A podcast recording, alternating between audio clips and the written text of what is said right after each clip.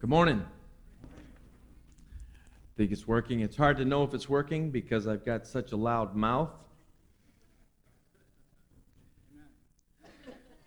There's some things you're not supposed to amen. You're supposed to shake your head and say no. That too. It's an honor to be a part of this series, The Gospel According to, and walking through the minor prophets. And it's been wonderful to revisit the minor prophets once again and follow through and then also read them for myself. Looking at the book of Habakkuk this morning, I was reminded of a reality of our relationship. Last spring, I was asked, my wife and I both were asked to come and speak at a marriage retreat. And my advice at a marriage retreat is simply uh, from a practitioner's standpoint. I'm not an expert. I don't sit in a couch like Mr. Uh, Pastor Sharp here and give people advice. I simply make a lot of mistakes and figure out what I did wrong. But I started to reflect on it as we were preparing for it and calling uh, Brent a whole lot, actually, and saying, well, What do you think about this? Is this good? How, how, do you think? And he'd say, Yeah, that's, that, that'll work. And I came away with just a few conclusions in my own self preparation for that in, in uh, looking over the 19 years of my relationship. I came away with like three pieces of wisdom for myself. Maybe not for you, but especially for myself. And I'm going to share maybe uh, them with you in the in the beginnings right before we walk through Habakkuk together just in case especially here if you're interested in being a part of a relationship someday and you're not right now and maybe you're a guy here that's that's just maybe wanting to have some long-term relationship with a girl I've got some real wisdom to give you after 19 years of marriage. The first piece of wisdom I figured out, it's the, maybe one of the only three things I figured out, that men and women are very different. That's first thing. The second thing I, f- I have figured out is that men see themselves in a very different light than women do. And I, I, used to see this a lot when I would go to my wife's favorite shopping destination. It used to be uh, White House Black Market. We have a 13 month old now. Our favorite destination right now is the shower whenever we can get one. But White House Black Market was also mine because it had a big chair with about three foot of magazines. And so my wife could go and spin to her heart's desire on something black or something white, and she had about a thousand pages of magazines to shop. And once I get through those, we know it's time to go get me one of those pretzels that's in the, the aisleway out in front of the store. But, but what was really neat about this was next to it was this trifold mirror that really women didn't use very as much as the men who were accompanying them to that store. And it didn't matter to me. It didn't matter if the guy, and I don't want to be crass here, but the guy could be 300 pounds in head to toe spandex, and you see everything from stem to stern. And he could walk in front of that mirror and look in that mirror and still look at it and go, mm hmm. Because I'm totally convinced the second piece of wisdom that men, we see ourselves as we are as good looking, as strong, as ready to take on the world as we were when we first were out of high school. The third piece of wisdom is it's not true. And that may not be true in your relationship but in mine, my wife has to see me not as I am right now, but as I might become. Now, I know that that would be horrible advice to make decision on your relationship to say, don't look at him as he is right now. I know he doesn't have a job, but he might get one. And I know that's dangerous relationship advice, but I, have to confess, my wife looked at me and did not say, He is perfect. I'll marry him. She had to look at me and say, Now I can do something with that.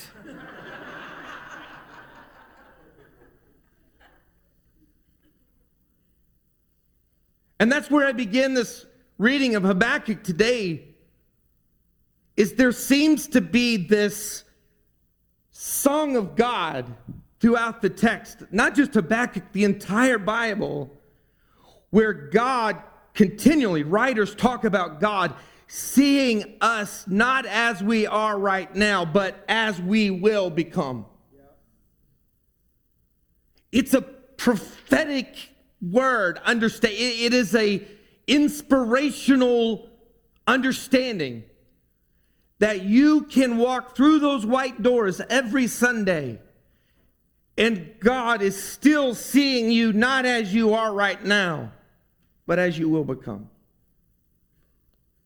But I'm still left baffled at these passages because from a distance, when I read in Habakkuk, God is replying here, and we're going to address it in a moment. God is saying, Here's some things that's going to happen to you, and here's some things that I'm going to do. I'm baffled because when we see the, the text, we see the very end. And so we don't feel the pain, we don't feel anything. We just see promises of God and we see words of God. And I know in the end, I feel removed from the gravity of the pain that someone's feeling when they hear promises from prophets, promises from God.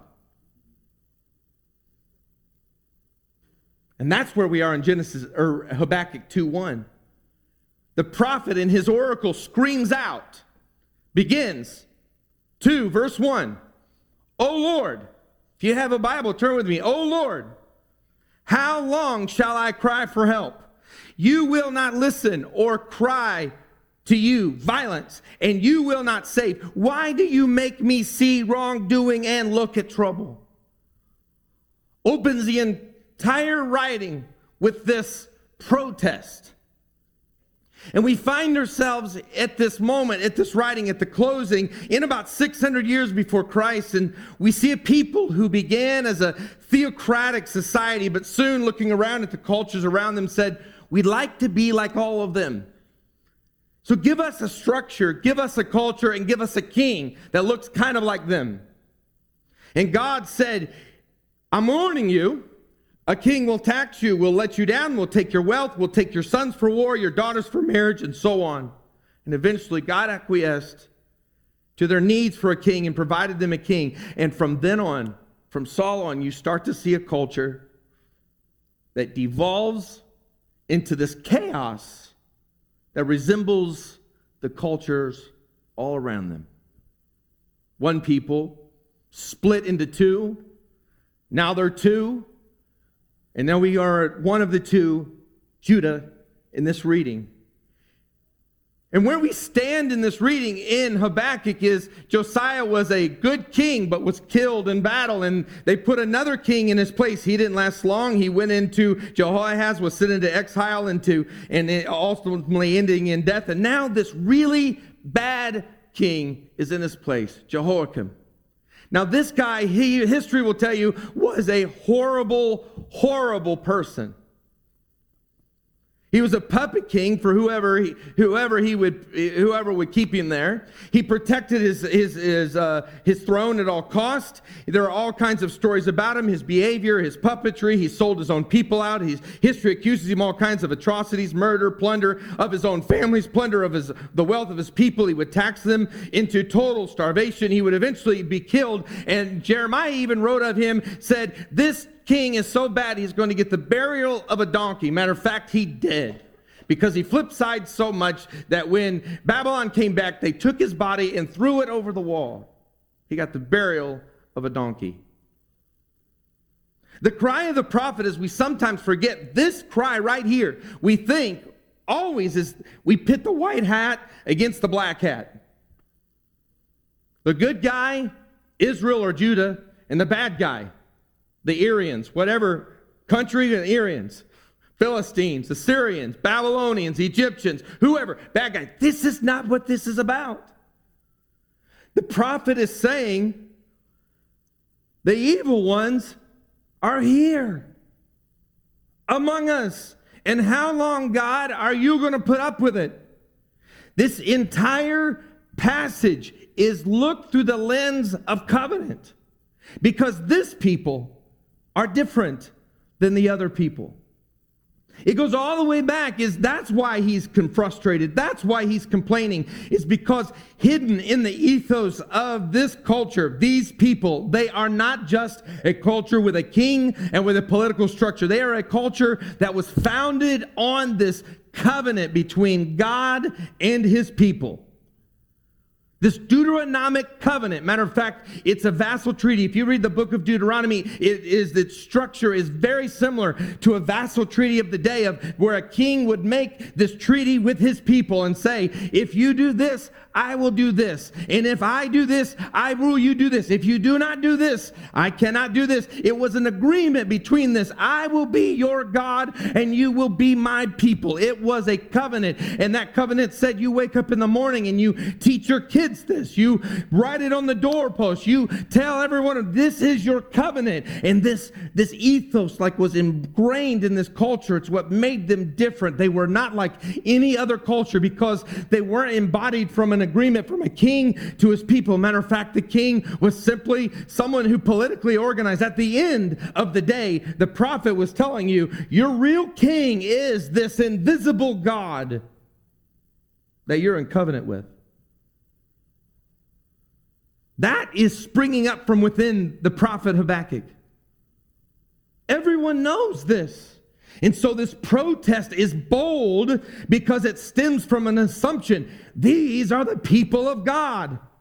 We are a people of covenant.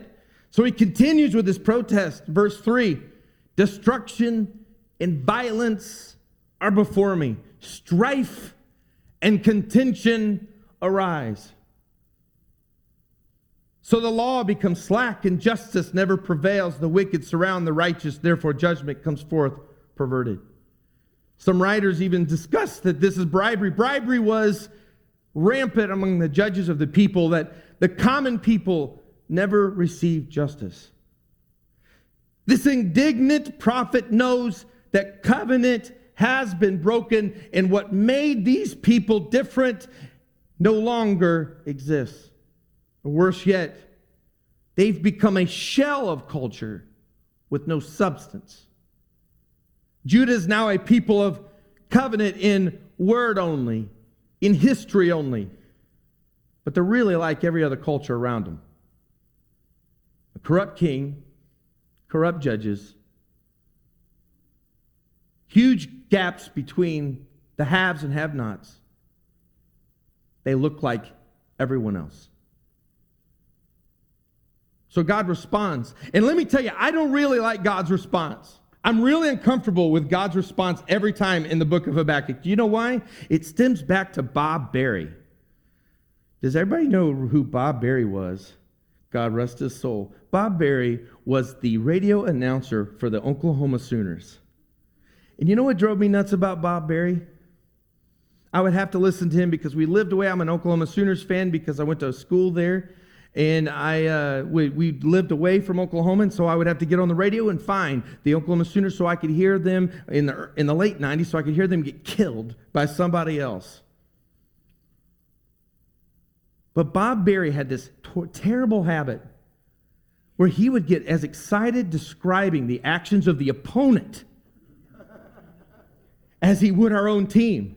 And so I'd hear him say, and the ball is intercepted, and he's at the 50, he's at the 40, he's at the 30, he's at the 20, he's at the 10, he's at the 5. Touchdown, Nebraska! I'm like, really? How many remember Bob Barry doing anything like that?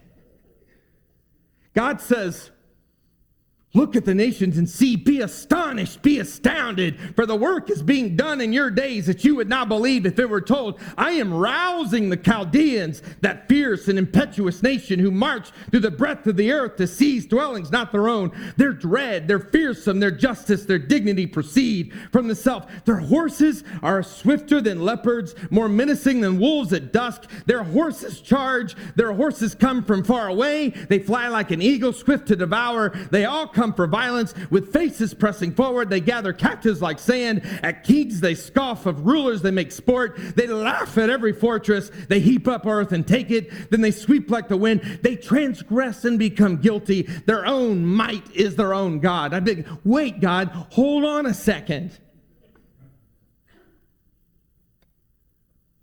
The cry for justice from the prophet got answered by saying, all of a sudden, God's telling him, there's a geopolitical strife about to happen. And it's about to get cleansed. Matter of fact, this geopolitical stru- struggle between Egypt, Babylon, then Egypt, and Babylon again, there's a people of God smack dab in the middle of it. And so, so Habakkuk, like a good prophet should, pivots, right? And he says, Oh, okay, then, then now I've told you to judge the unrighteousness among us. But when you are judging the righteous among us, what are you going to do about the unrighteous that are judging the unrighteous among us. What are you going to do about the Babylonians? Are you not from of old, O Lord my God? You shall not die. O Lord, you've marked them for judgment, and you, O rock, have established them for punishment. Your eyes are too pure to behold evil, and you cannot look on wrongdoing. You, he says, cannot even just not tolerate wrongdoing, you can't see it. So once all of this comes upon our people, I know you well enough too that you're not even going to tolerate that either. Why do you look on the treacherous and are silent when the wicked swallow those more righteous than they? You have made people like the fish of the sea, like quarreling things that have no ruler. This prophet can't make up his mind. First of all, he comes with this oracle of complaint saying, Take care of the issues. God says, I am. And you're like, oh, yeah, yeah, but once you do, what are you going to do about those coming in to take care of the issues? And God responds in chapter 2 Then the Lord answered me and said, Write the vision, make it plain on tablets, so that a runner may read it. For there is still a vision for the appointed time. It speaks of the end and does not lie. If it seems to tarry, wait for it. It will surely come. It will not delay. And then he tells a narrative in chapter 2 Alas for you who heap up on your own, that steal. Alas for you who get evil gain from your house, dishonesty. Alas for you who build a town by bloodshed, violence. Alas for you who make your neighbors drink irresponsibility and immorality. Alas for you who say to the wood, Wake up, idolaters. Rouse yourself, can it teach? See, it is gold and silver plated, and there's no breath in it at all. In chapter 2, verse 20 says, But the Lord is in his temple, let all the earth keep silence before him. He's telling a story. I'm going to let the Chaldeans come and do what they do, but as they're doing what they're doing, you're going to see them deconstruct from within. And you're going to get a front row seat as the people you want it to be like, you're going to watch the fruit of theft, the fruit of dishonesty, of violence, of immor- immorality and irresponsibility, of idolatry. You're going to watch it as it crumbles this culture from within. You're going to watch it. So not only am I just enough to come in and cleanse out my people, I'm just enough to let you see what happens to those that are unjust as well. But it's still hard to understand these passages. You know why? Even though God is saying, sit back and watch, the Chaldeans come in and cleanse out the people of covenant. And then God's going to reap judgment on the Chaldeans for what they did to his people. This sit backing and watch. These people weren't in bleachers watching this. They were receiving this. So we see an entire, entire cycle of justice. God cleansing his people through outside oppression. Then God saves the oppressed by overturning the oppressor. Meanwhile, Judah, who was trying to live like the oppressor, got a front row seat to watch the total implosion of the oppressor. Then the scene, though, is not watched from the bandstand. All the while, everyone is impacted. Some die, others tortured. Everyone is changed forever. Never the same.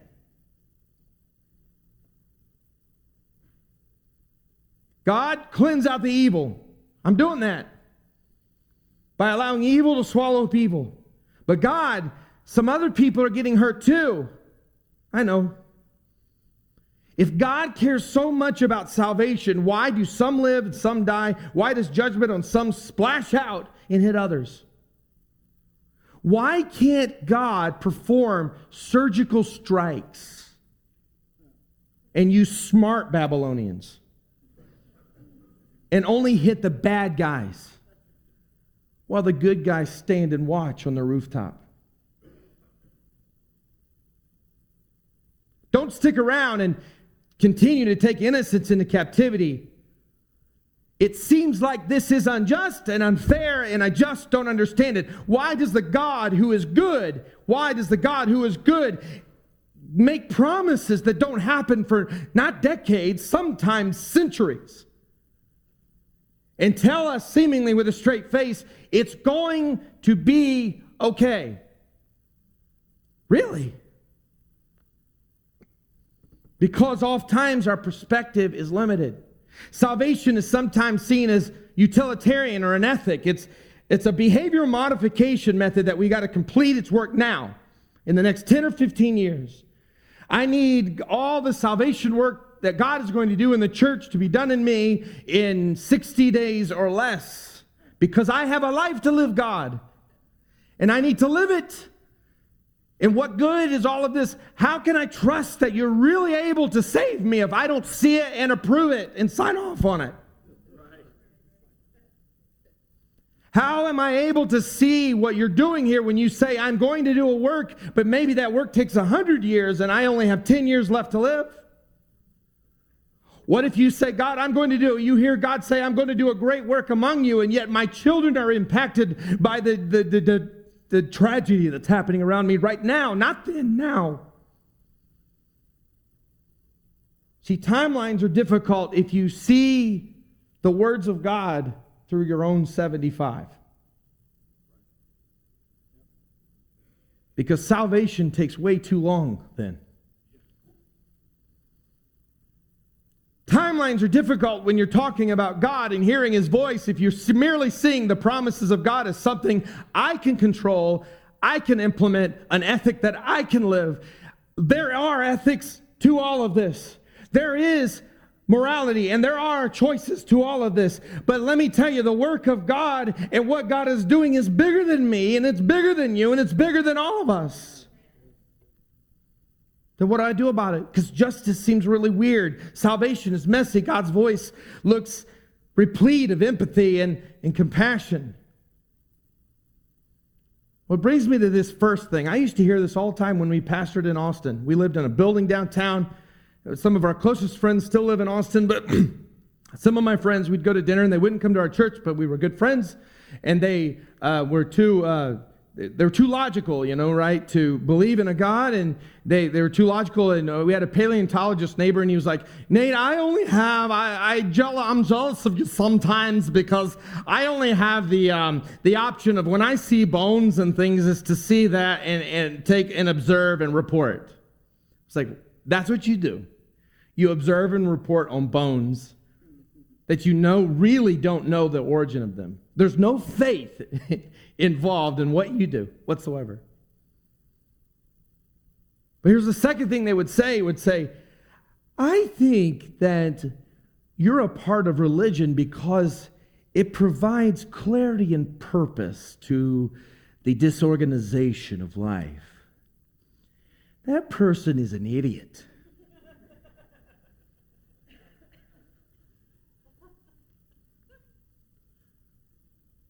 Do you know sometimes our walk with God throws our clarity and purpose so far out the window because God is asking us to walk by faith?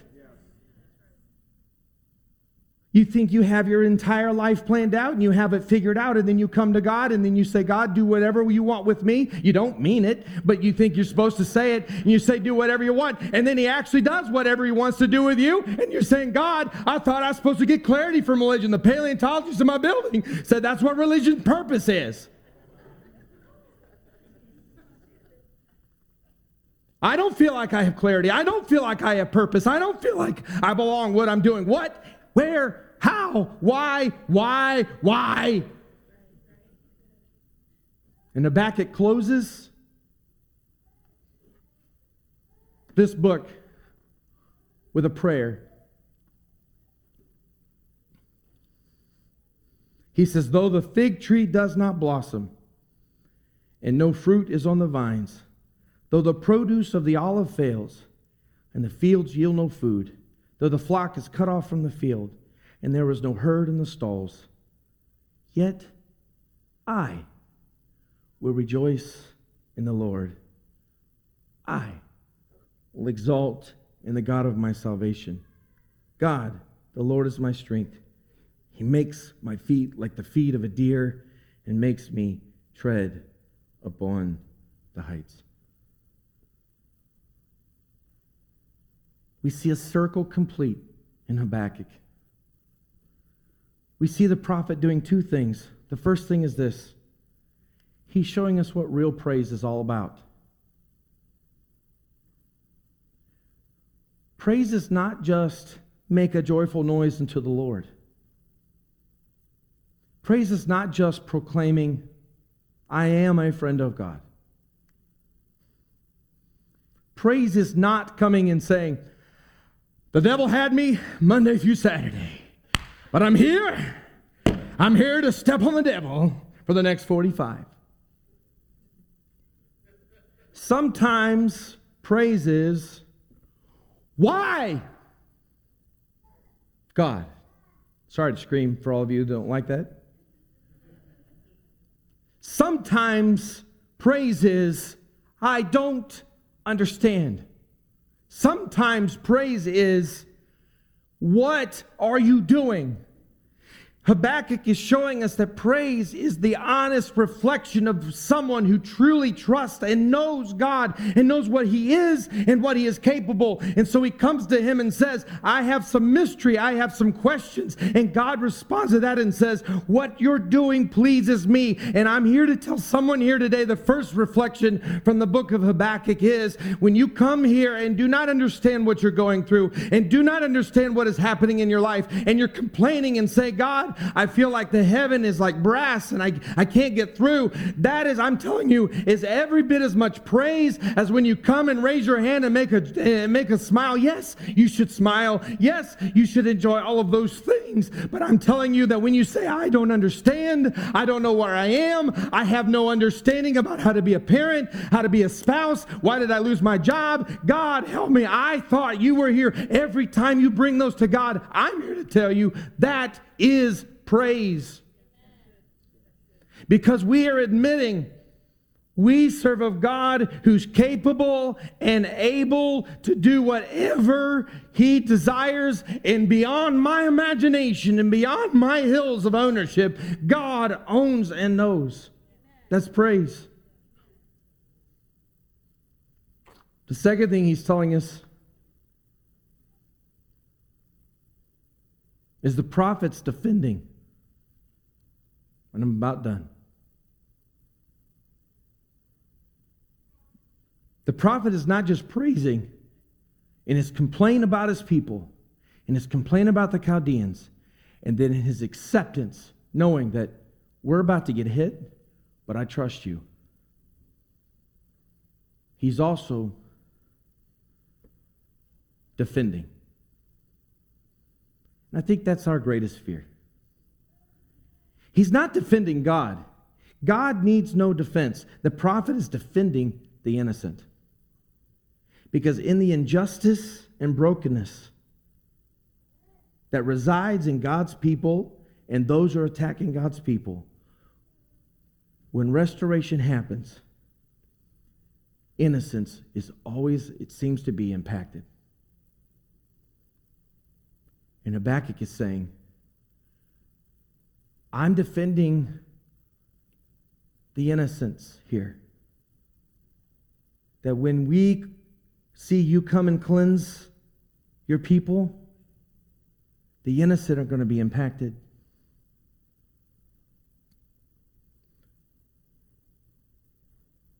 I think inside of every one of us there's a Habakkuk screaming.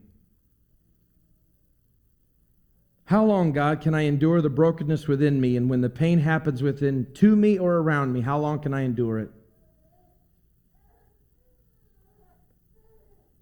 And I know that while I could say everything works out in the end, God, I cannot help but confess there's some innocence that's being hit inside of me.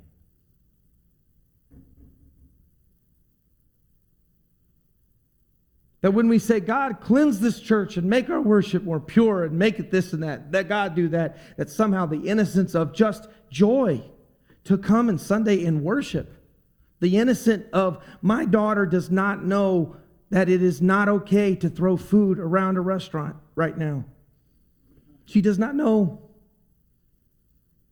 Eventually, she will know. The fear is is that while God is impacting the brokenness within us and within the church and with around us, that there is going to be a death to also to some innocence, almost as if you know the tricks of the magician and you lose the childlike awe of the trick.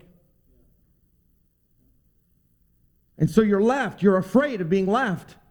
That what happens if, yeah, we're a good church now, but I forgot what childlike joy is all about.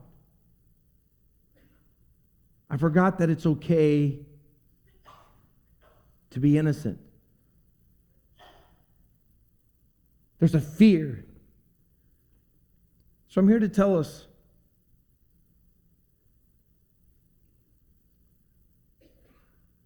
the purpose of God is simply this.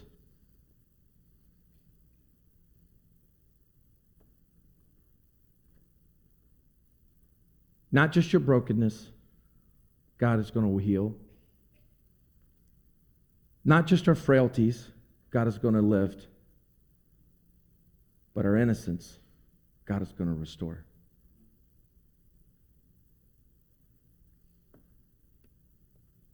So, what we see is we know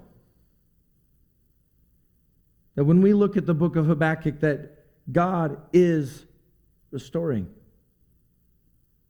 We know and trust that on the other side of protest, God is restoring. So I can trust Him with my innocence. We know that even though it seems like God confuses, on the other side of that confusion, God is still inside of it and above it, God is still restoring. We know that even though it looks and is seeming that God is judging, all around, God is still restoring. We know that as we're screaming out to God in, in our own way, we know God's listening even after we give another lost and anxious call to Him. But in that listen, God is restoring in the silence, in the poem, in your disgust, in your pain, in your joy, in your victories, in your losses, in your relationships. I'm here to simply tell you that even if you don't see it now, the timeline is not just your 75. This thing is way bigger than we can even imagine. I'm here to tell you with my own words God is restoring. That no matter how you feel, no matter where you are, no matter what you were walking through, no matter the timeline you were on, no matter how high you feel on the mountaintop or how low you feel in the valley, you can have hope today and trust that God is restoring.